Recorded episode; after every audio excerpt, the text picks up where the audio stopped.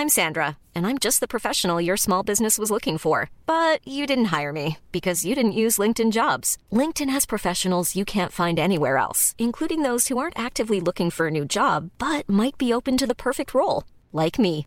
In a given month, over 70% of LinkedIn users don't visit other leading job sites. So if you're not looking on LinkedIn, you'll miss out on great candidates like Sandra. Start hiring professionals like a professional. Post your free job on linkedin.com/people today. Millions of people have lost weight with personalized plans from Noom, like Evan, who can't stand salads and still lost 50 pounds. Salads, generally, for most people, are the easy button, right? For me, that wasn't an option. I never really was a salad guy. That's just not who I am. But Noom worked for me. Get your personalized plan today at Noom.com. Real Noom user compensated to provide their story. In four weeks, the typical Noom user can expect to lose one to two pounds per week. Individual results may vary. The theft of a fleet, the firebombing of a city, the deliberate targeting of a civilian population. These sound like something that you might expect from a World War II period drama, but they aren't. In 1807, the British arrived in Copenhagen contemplating theft and arson. Their goal? To stop the Danish fleet from falling into Napoleon's hands. What followed was little short of what today would be called a war crime. In a two parter that is unashamedly awkward listening for my Anglophile listeners, Gareth Glover joins me to talk about how and why the British firebombed Copenhagen. Up next on the Napoleonic Wars pod.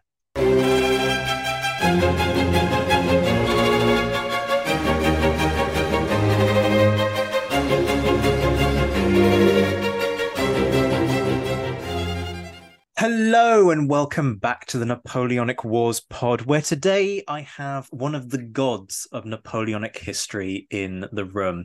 Look, folks, uh, the guest may be shaking their head, but you know the drill by now.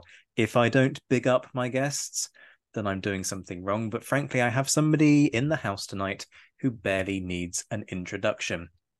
Gareth Glover has made a name for himself as the Wizard of Waterloo the master of the memoir, um, the god of Napoleonic myth busting. I've run out of alliterative titles at this point because I'm, I'm so that glad you've run out.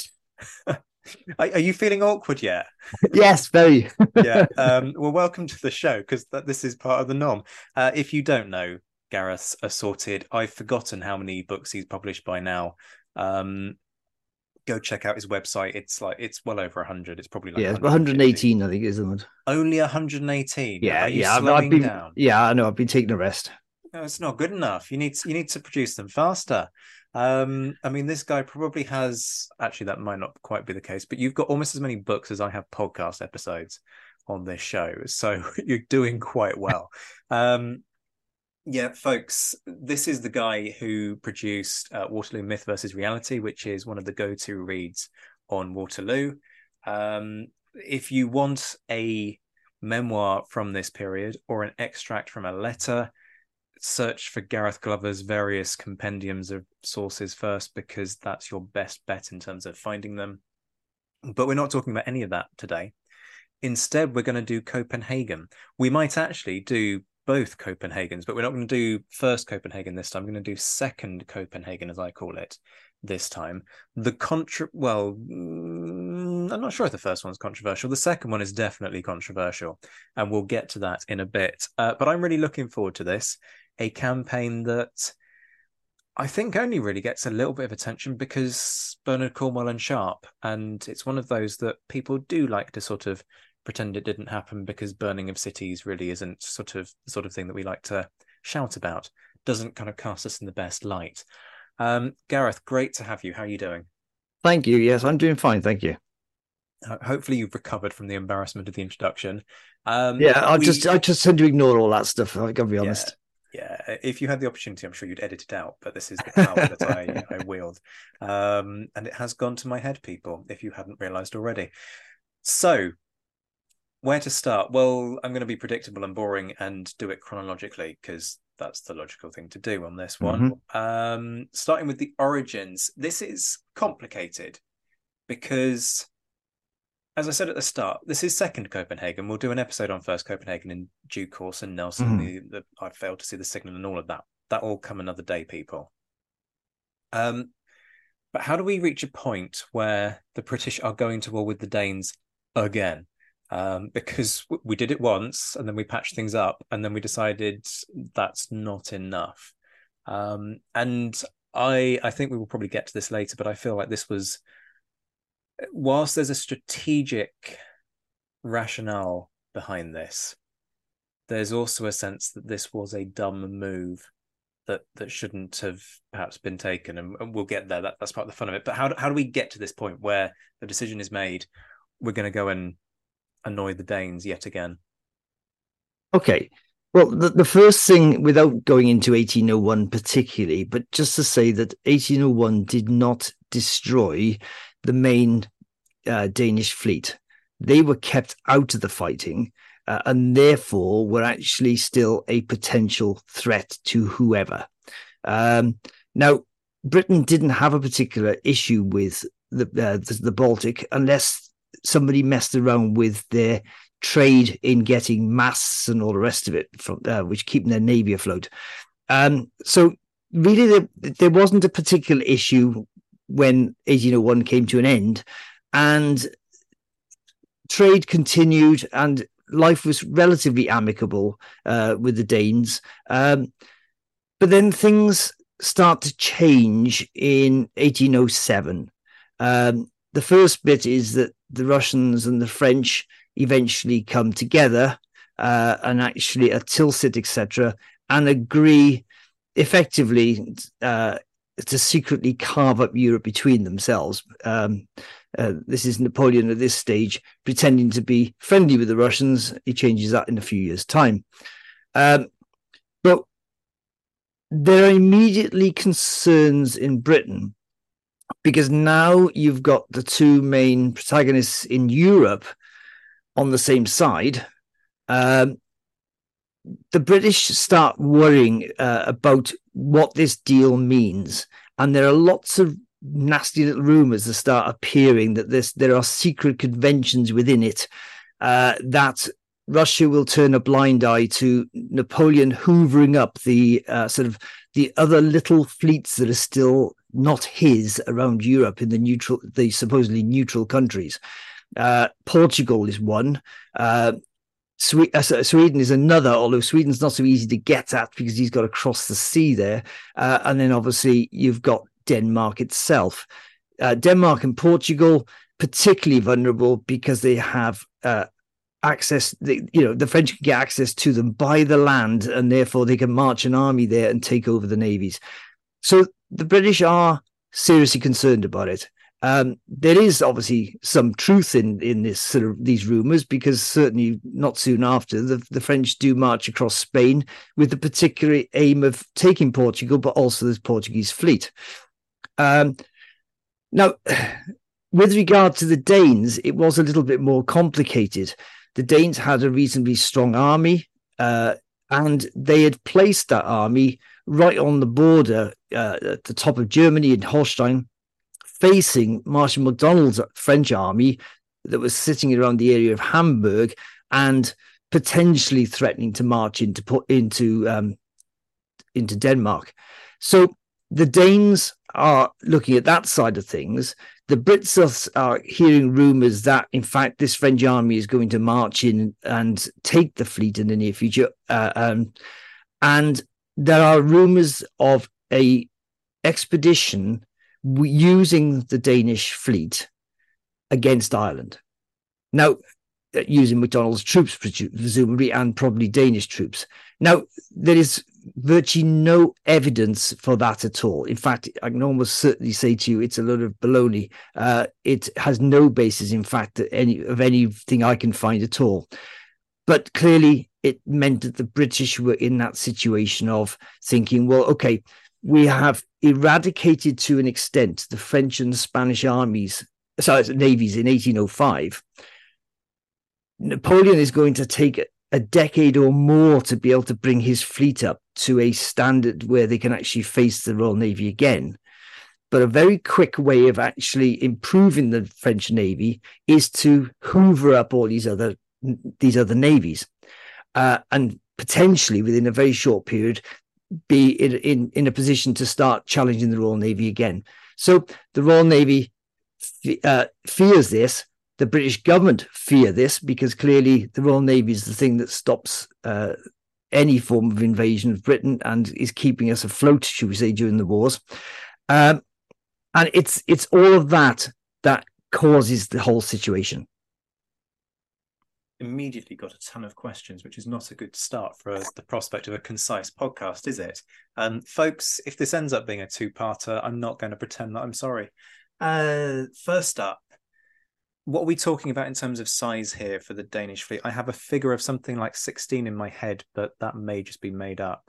Yeah, there, there is, well, um, there were altogether 18 line of battleships, uh, 16 of which were in uh, Copenhagen, the other two were not there when the British Army arrived. That's why there was 18.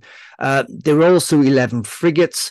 There were also about another uh, 14, if I remember, uh, sort of um, brigs, etc., plus about 28 or 30 uh, gunboats as well, which carried a couple of cannon. So it was a sizable navy. In fact, as, as, as I've mentioned in the book, in a sense, um, you know, Denmark was a very small country at this stage, but it was actually having a, had a navy that put it in the top five, basically, of Europe, uh, which is a, a sizable feat, uh, and and they certainly put money into it.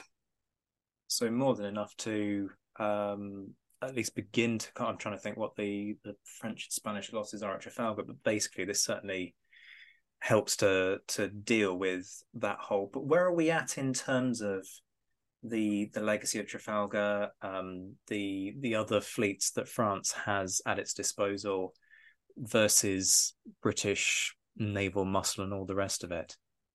Right. I, well, I haven't got all these figures exactly in my head, but let me put it this way: the British are obviously uh, have got the best part of a thousand ships in the Royal Navy, but clearly not that many line of battleships. It's a hundred and so. Um, the French have still got dotted around different locations up to about 50. Um, they've also got now potentially the Russian fleet can join if they agree to actually work together. Um, there is also a small fleet of around about 10 or so uh, line in Portugal. There are the up to 18 in uh, uh, the sort of Danish waters. And potentially if they could get across and take the Swedish fleet as well, which is another 15 or so, uh, you know, you're starting to sort of talk about similar numbers of line of battleships to what the Royal Navy can put up.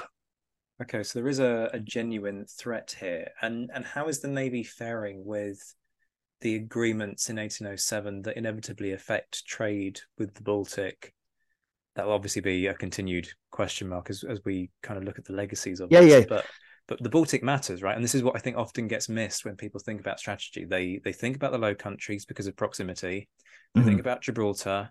What they tend to miss is because of what you've mentioned already, because of the timber, yeah, um, and possibly the hemp that's coming. Yeah, hemp's the other one. I was going to say uh, I didn't mention it earlier, but hemp's the other one, uh, which obviously is used for caulking and everything else on the ships, uh, and obviously for even turning into ropes, etc. Um, so as far as the Navy is concerned, when the Baltic suddenly becomes potentially unavailable, um, it sends real alarm signals through the system. Um, yes, they do manage to find some other uh, alternative supplies by going into sort of the into the Mediterranean, etc., and getting stores uh, supplies to come in that way. And thankfully, uh, the Russian situation doesn't actually go too well. And it's not that long before the Russians are actually retrading with us again. Uh, so it isn't a huge problem. Uh, and obviously, there, there's also stuff coming from Norway and Sweden as well. So, you know, it, the whole area, although it, as far as the British Navy was concerned, for the last hundred years or so, it had been an absolute backwater. Nobody had been threatening their supplies. So therefore, they really didn't go in there very much. Uh, but clearly, the supplies w- were absolutely essential. And once that was under threat, they really felt they had to do something about it. And certainly the British government were doing exactly the same thing. Yeah, and you can understand why. Um, uh, the other thing to bear in mind, folks, is that what is the Navy having to do post Trafalgar? A lot of blockade. Excuse me. Let me let me try and wrap my tongue around that. A lot of blockade duty, which takes its toll on ships mm-hmm. in a massive way. Um, I remember sitting down with Sam Jolly a long time back and mm. talking mm. about the the British strategies and, and, the toll that it was taking on those warships economically. You've yes. got huge amounts of damage that get wrought on, on these ships. They then have to go back. They have to be refitted. So you might sort of sit back and think, oh well, does it really matter that they can't get, you know, many hmm. masts? Mm. But actually, yes, it does because yeah. these ships are taking a battering, even though they're not involved in engagements. Oh yeah, yeah, yeah. They're they're regularly having to repl- replace uh, fixtures and fittings throughout, say, including the mast. Um, as I would say one thing on that is that um, the other side of the coin is that navies are only as good as if they're at sea and get lots of experience. So the one thing about the British being at sea so much was actually providing huge amounts of experience for their for their sailors and the captains and everybody else, um, which in itself shows when they then come up against fleets that are not getting to sea very often. For example, at Trafalgar. We'll not get into the whole Trafalgar discussion now. But you know, but clearly, uh, you know, there are pros and cons in all these things, and certainly the big pro was the fact that your uh, the British fleets at that time were very used to handling ships in the in all weathers. Mm-hmm. Absolutely, and and indeed, this is part of the reason why what happens in the War of 1812 comes as quite such a slap in the face. But again, that's a whole other mm. conversation for another time. Um, so back to the original list of questions that, mm. that hmm. we we planned for this. Um, one A out of we're now on one A, folks, out of a list of I don't know a lot. Um, nine. So th- this is going to take a while. Uh, to go back to the the situation with the Danes, you can understand the rationale. I kind of said this at the beginning. Mm-hmm. Yes, there is that obvious danger. If Napoleon invades, it's Napoleon. This is the guy who's just wiped the floor with the other European armies.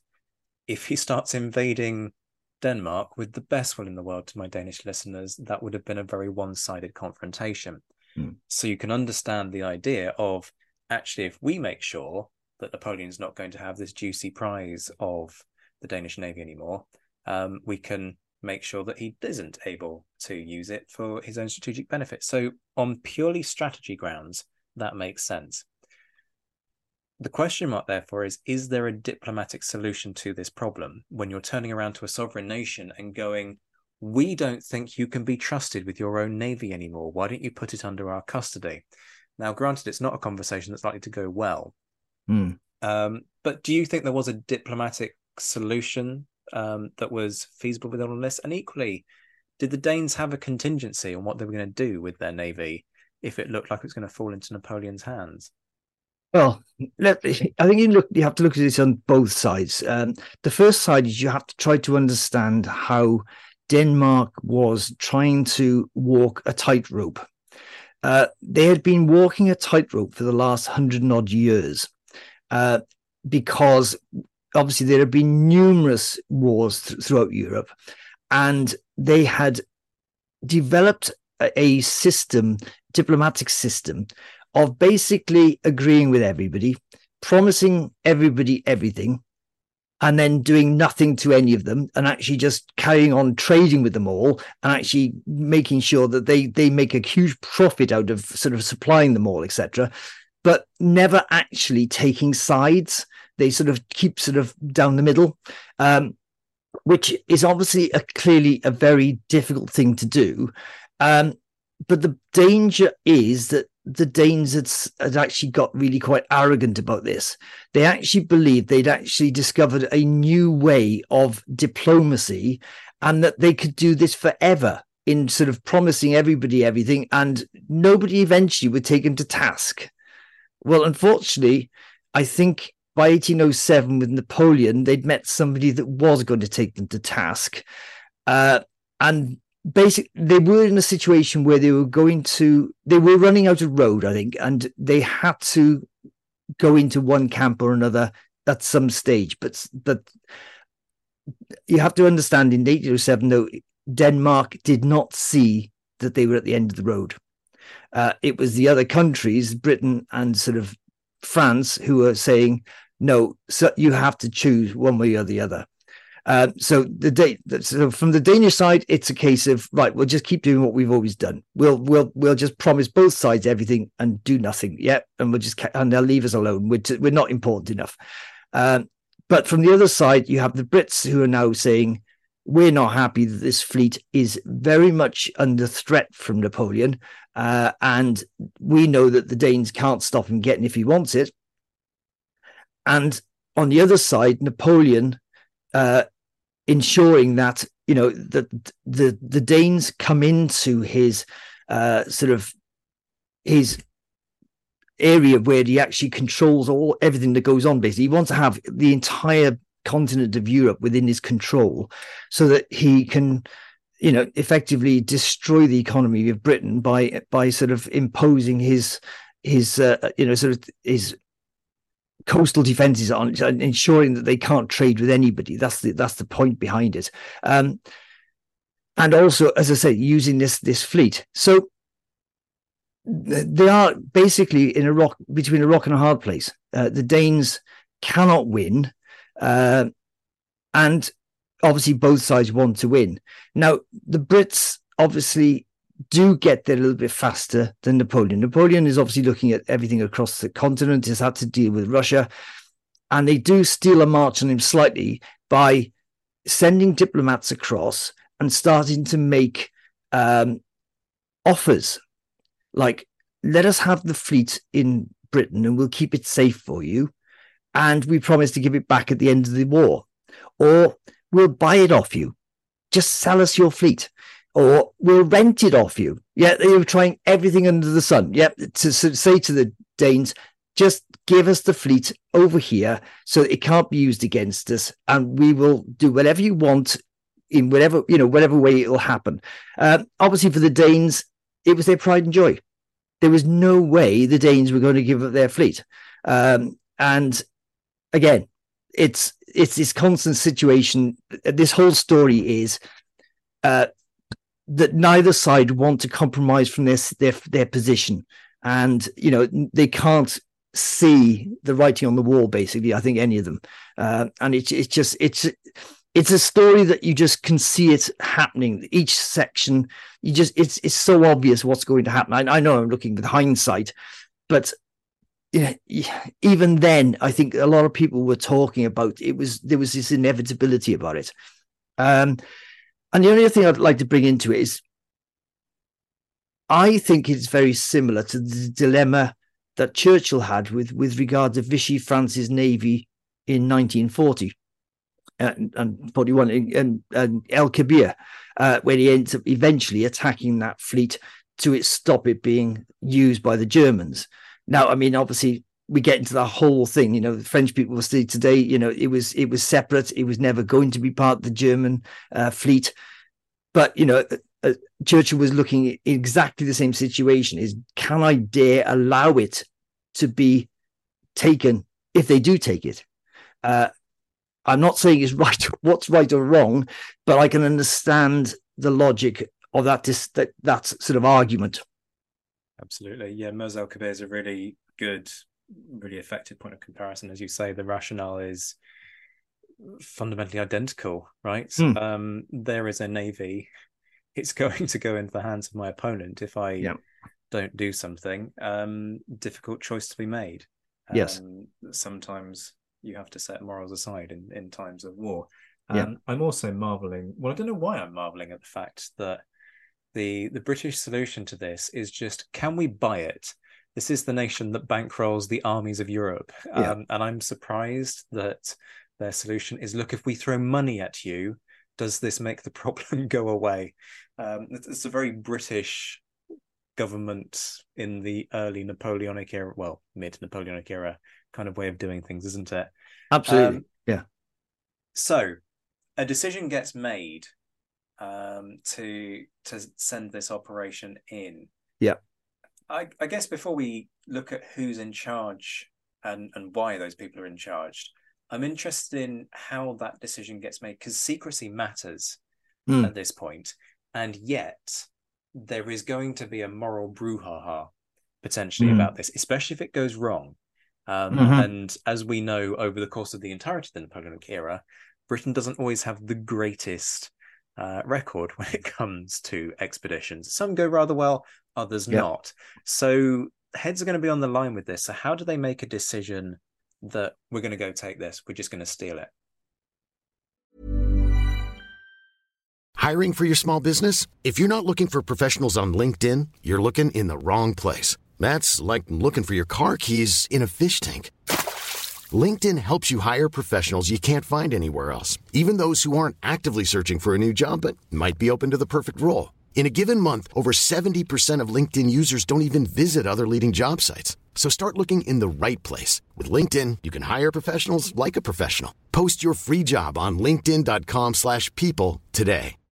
Millions of people have lost weight with personalized plans from Noom, like Evan, who can't stand salads and still lost 50 pounds. Salads, generally, for most people, are the easy button, right? For me, that wasn't an option. I never really was a salad guy. That's just not who I am. But Noom worked for me. Get your personalized plan today at Noom.com.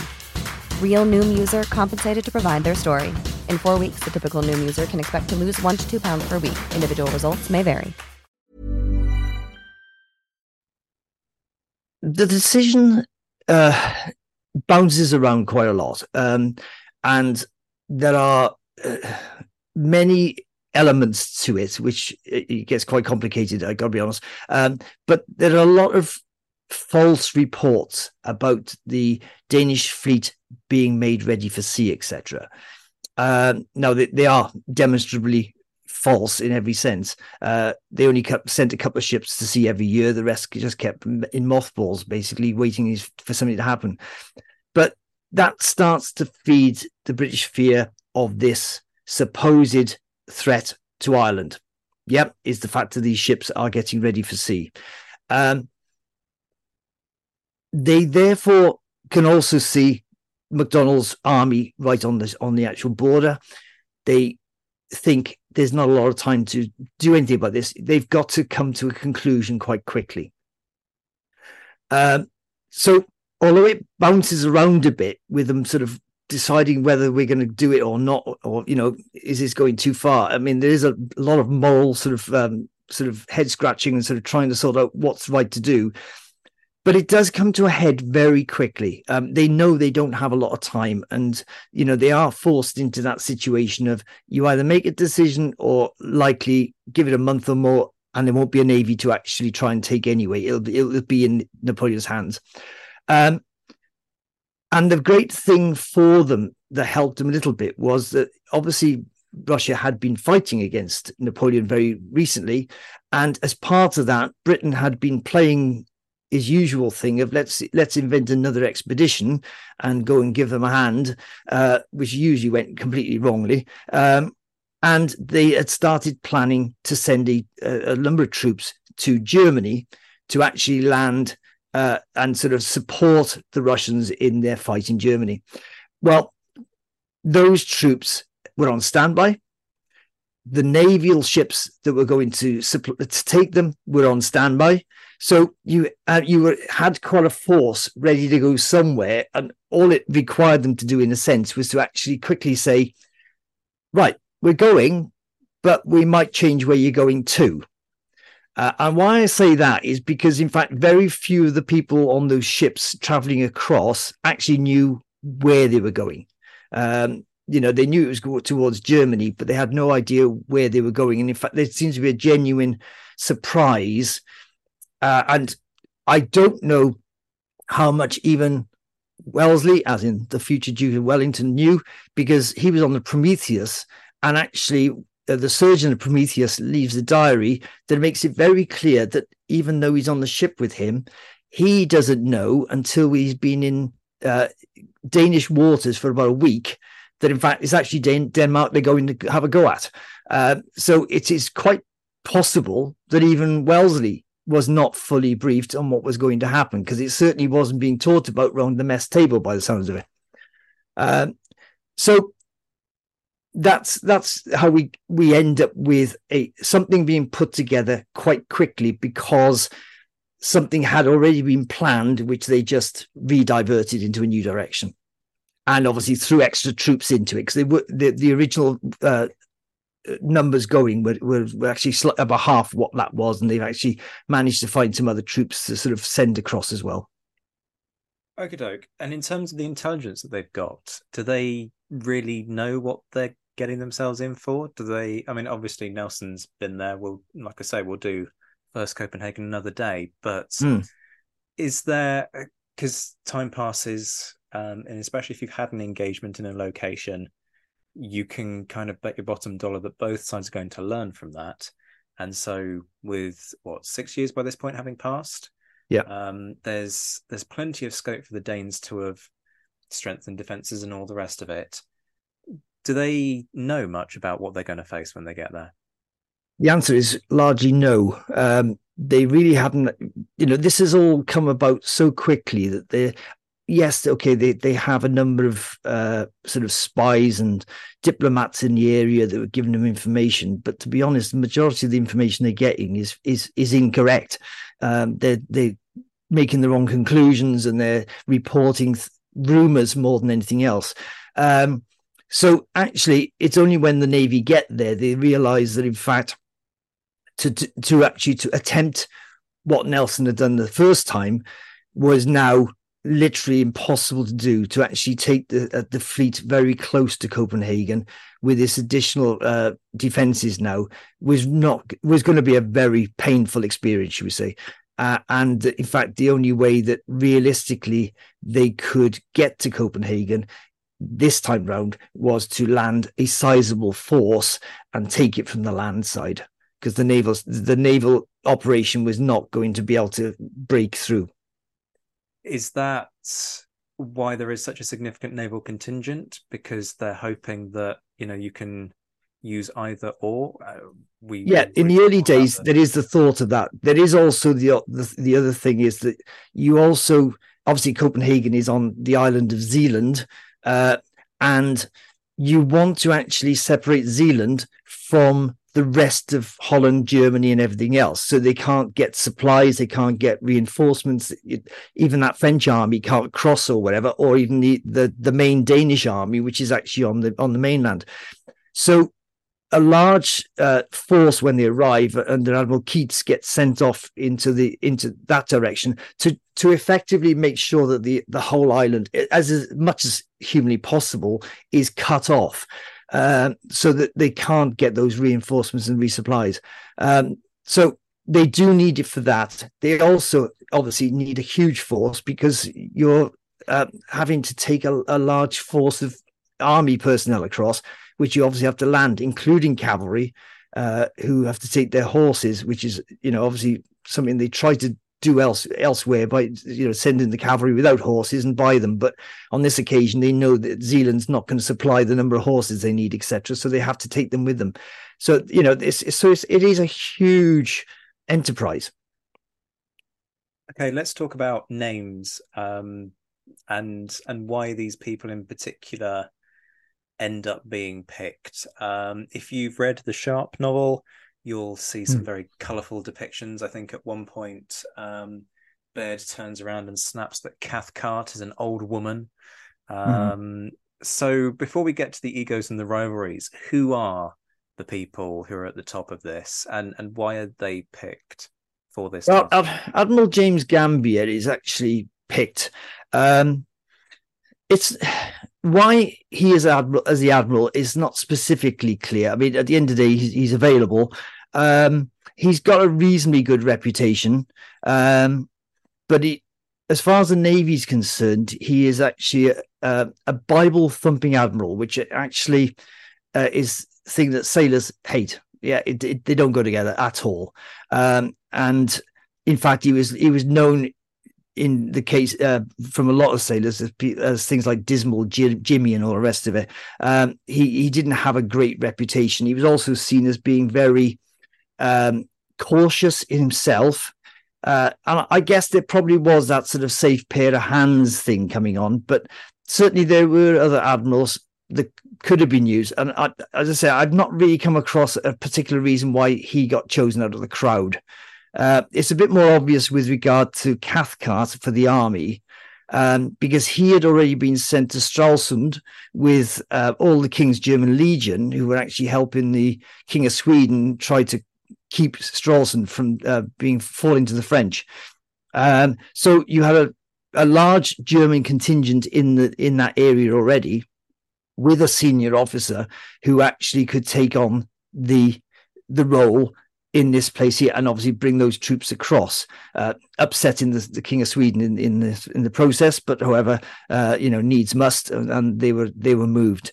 Um, so you end up, and as you, uh, you would already mentioned with Sharpe, I mean, basically Cathcart also arrives with this reputation of being a bit of a a warrior and a you know not great at making fast decisions and all the rest of it. So the you know they don't arrive the pair of them with the best of reputations. And i can i can i can reveal now they go home with even worse ones. Yes indeed. Um what about egos within all of this? I mean you've got a multi-service operation here. Um rivalries can scupper operations like this. How how well do these or don't these guys get on with each other? They they have problems, but they're not huge. Um, I mean, you know, you know, you look at 1801, you've got um, Nelson and his se- senior officer um, having quite a big problem, should we say, at numerous occasions. Uh, and Cathcart on this occasion uh, do generally work together, um, but there is always, always that this inter service rivalry, which is which is always there. Uh, I mean, when I was in the navy, it was you know it's it's always there. Soldiers on ships are a pain in the neck, and you want to get them off as fast as possible. Yeah, uh, and it's never changed. Um, so obviously, when they arrive there, he wants to get the soldiers ashore. But then, when the actual operation of uh, besieging Copenhagen uh, is is formed, Gambier quite quickly decides that they're they're moving way too slowly for for his uh, opinion, and he starts supplying uh, sailors with guns and everything else ashore to actually move things along as far as he's concerned to sort of push it along a bit faster. Um, but I would say at the end of the day that both of them actually, however, recognize that this had to be quite a quick operation. Uh, even Cathcart, who is normally quite rightly has his reputation of being a, a bit of a plodder, um, on this occasion is actually, if anything, guilty of actually saying, no, I need to rush this through because he's permanently aware of both the French and the major Danish uh, armies just the other side of the water who could potentially get onto the island and then he'd have a bit of a problem. Uh, and so therefore he, he wants to move things on quite quickly, um, which is, as I say, is out of character for him. So although the Navy are saying you're going a bit too slow, um, the army, as far as they're concerned, are almost running because at the end of the day, uh, Cathcart's trying to push it along at, at its speed. Um, but the actual uh, period in getting it ready for the, the major bombardment is quite pro- prolonged, should we say. And in terms of the plan, is this a capture or destroy or anything will go? Because the, there's often this sort of suggestion of, well, look, there's prize money on the table here. Do you want to, you want the prize money? Of course you want the prize money. But does that seem to have tainted the the way in which they go about the operations? Does anybody seriously float the idea, look, we could just lob shells into the the relevant harbour. Is is it the inner harbour that the, the yeah yeah. Um, well, the the problem is the main people that can actually lob the shells in is the navy, and the navy can't get close enough. Okay. Uh, because now the new defences have stopped that happening. Um, it could have happened in 1801. The defences weren't good enough then, but by 1807, the naval defences are too strong. Uh, any any attempt at having sort of sh- uh, ships coming in and sort of lobbing shells in they wouldn't have lasted long. Um, and also, it's, it's it's a bit of an imprecise science.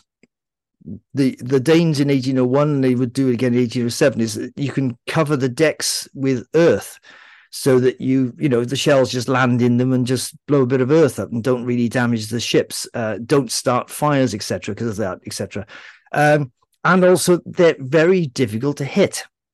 If you're lobbing things up into the air and hoping to land on a, a smaller ship um, it's quite a t- quite a difficult thing to do. So you know realistically the number of shells you'd have to fire to actually damage the fleet would be horrendous. It would be massive amount of firepower so they immediately think, no, we've got to be a bit more broad brush in this. Um, you know, the only thing you can do is you can uh, you have to choose whether you um, force the actual city to um, surrender because it's actually running out of water and food, etc., etc., or you bombard it into submission pretty quickly.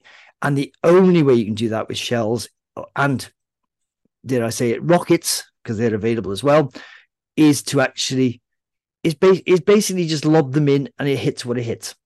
Whether it's whether it's uh, a church, it's uh, you know sort of a private dwelling, or it's a, a magazine. You know, the we're we're not in the era, of um, sort of um, sort of guided weapons of any sort. Yeah, so it's it is pure luck what it hits. So you have to just try to cause as much disruption as possible. It's it's an it's an early form of blitzkrieg in a sense. It's trying to sort of and trying to get people uh, and sort of and trying to get people to their wills to be broken.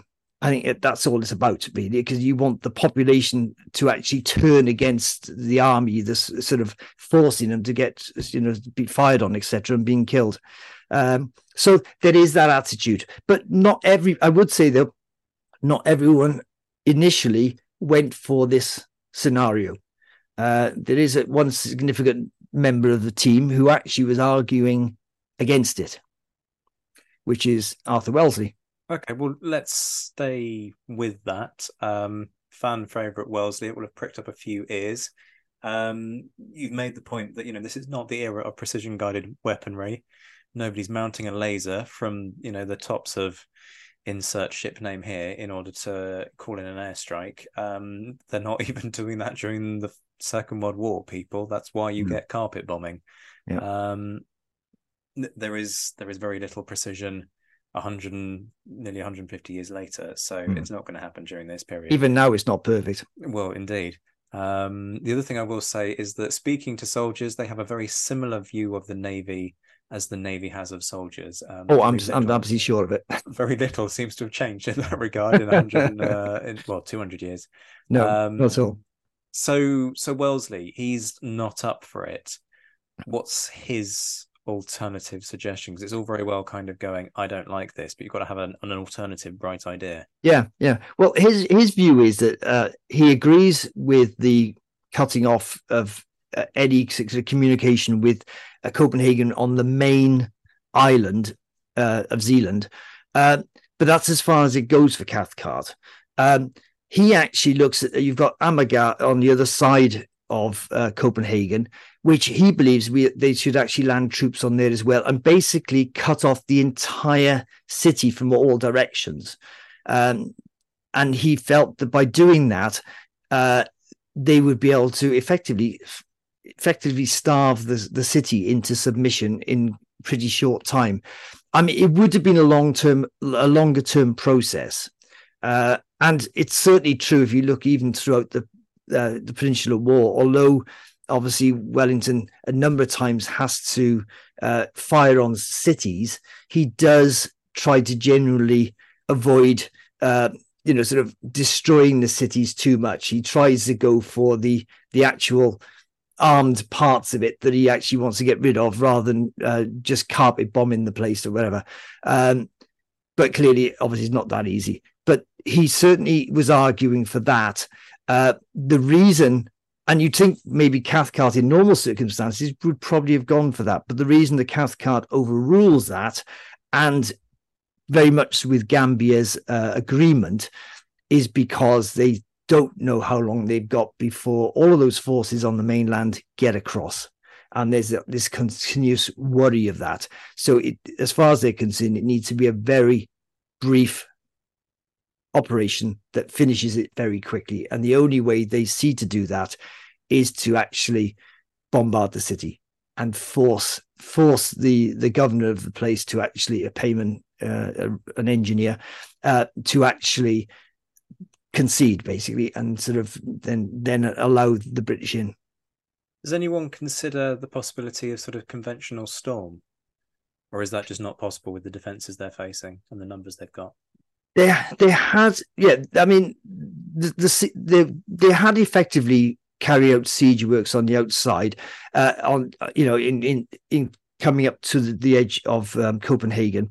But the actual defenses of Copenhagen were significant, um, seriously significant. Uh, if you look at the number of guns and the fact you had a wet ditch, plus you had the sort of ramparts behind them.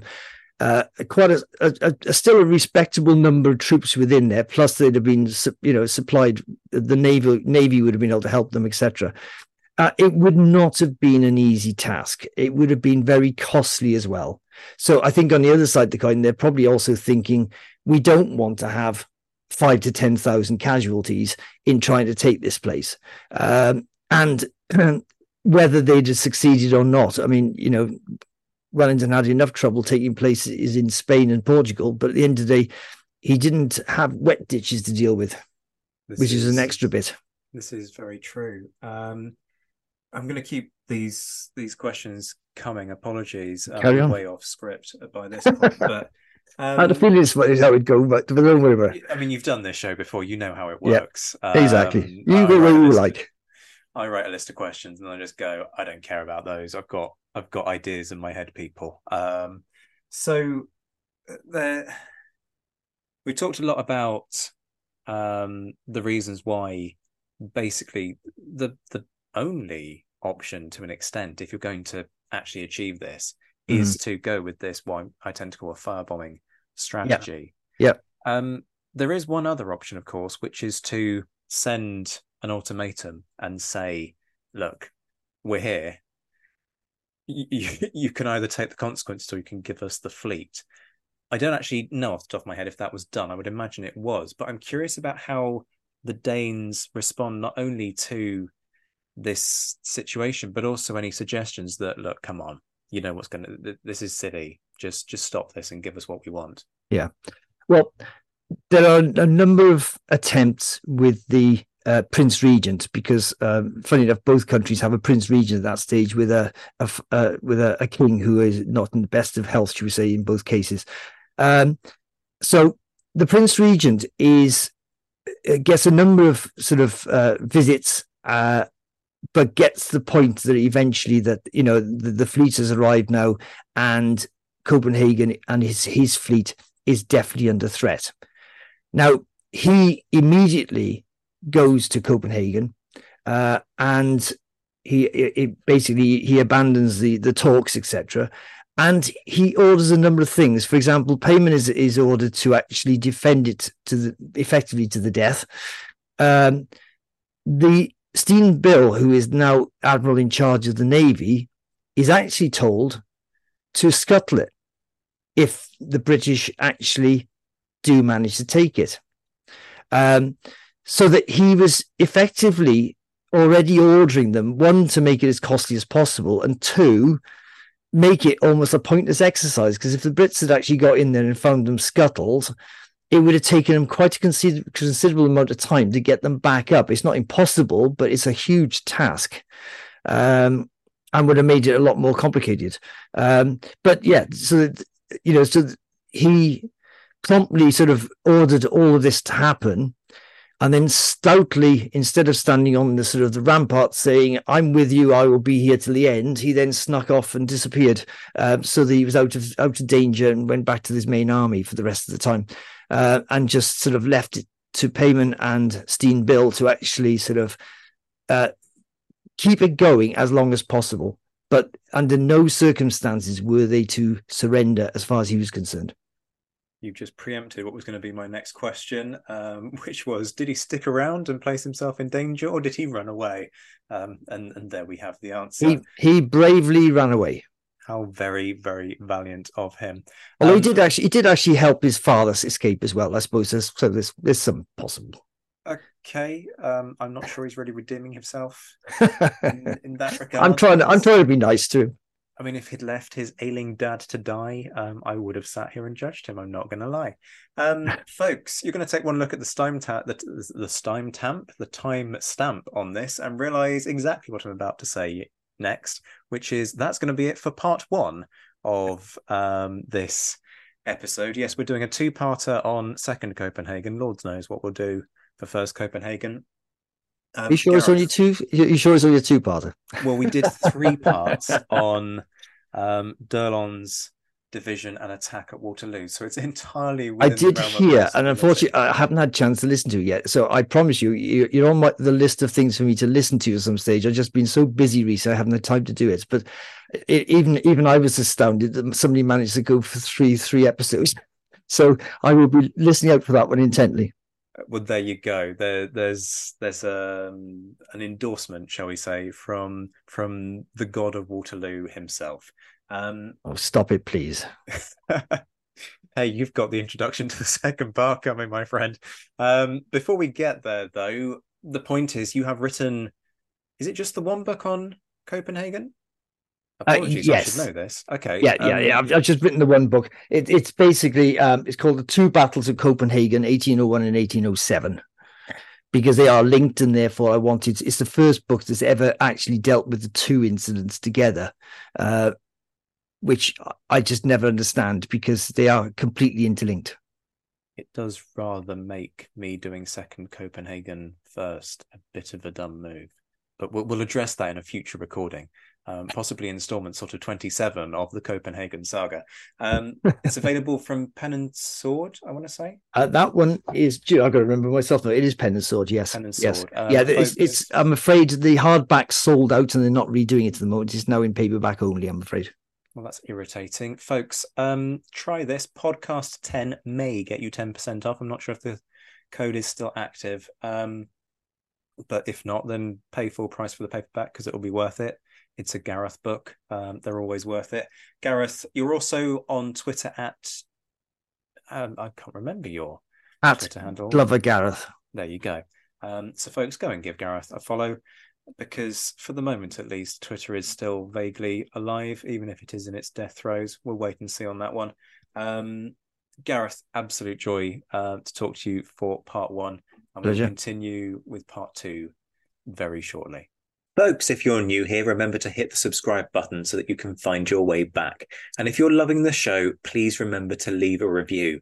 It's the most powerful thing you can do to help the show reach a wider audience on our quest for 1 million downloads. Much love to all my Patreon supporters. Shout outs to my mentioned in dispatches patrons Rob Griffith, Brendan Teeling, Beatrice DeGraff, Lynn Dawson, Lucy Tatner, Jim Deary, Josh Keeney, Colin Fieldhouse, Stephen Coulson, Jim Getz, Indiana Fats, Stephen Gillen, Hugh Brennan, Alistair Campbell Grieve, Andy Meakin, Mark Anscombe, Rob Coughlin, Bruins Girl, Noah Fink, Mark Trowbridge, Miles Reedy, Nick Overland, Graham Goodwin, Chris Pramas, Anthony Gumbau, an anonymous American, Martin Pisani, Ulrich Decado, James Fluick, Roger O'Donnell, Natasha Hobday, Rod Schwager, Chris Kimball, Gary Dennis, David Graylick, Ted Andrews, David Milinsky, Richard Anderson, Arthur Forgy, Reto the Sci-Fi Fan, Sam Moore, Wyatt Pollock, Carol Dixon Smith, Roland Shark, and Jason Morn. And the Admirals, John Haynes, Ryan Diamond, JC Kaiser, Bob Burnham, Mike Guest, Liam Telfer, Todd and Ned Campbell, Graham Goodwin, Rachel Stark, Mark Duckers, David Maxwell, David Priest, Graham Callister, Sean Sullivan, Stephen Ashworth, Dan Hazelwood, Kate Walcombe, Steve Carter, and Clemens. I'll be back very soon, but until then, I'm Zach White. This has been the Napoleonic Wars Pod. Take care of yourselves, my friends. Stay well, stay safe, and as always, thank you for listening.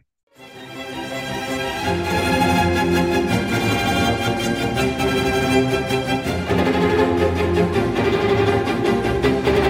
you.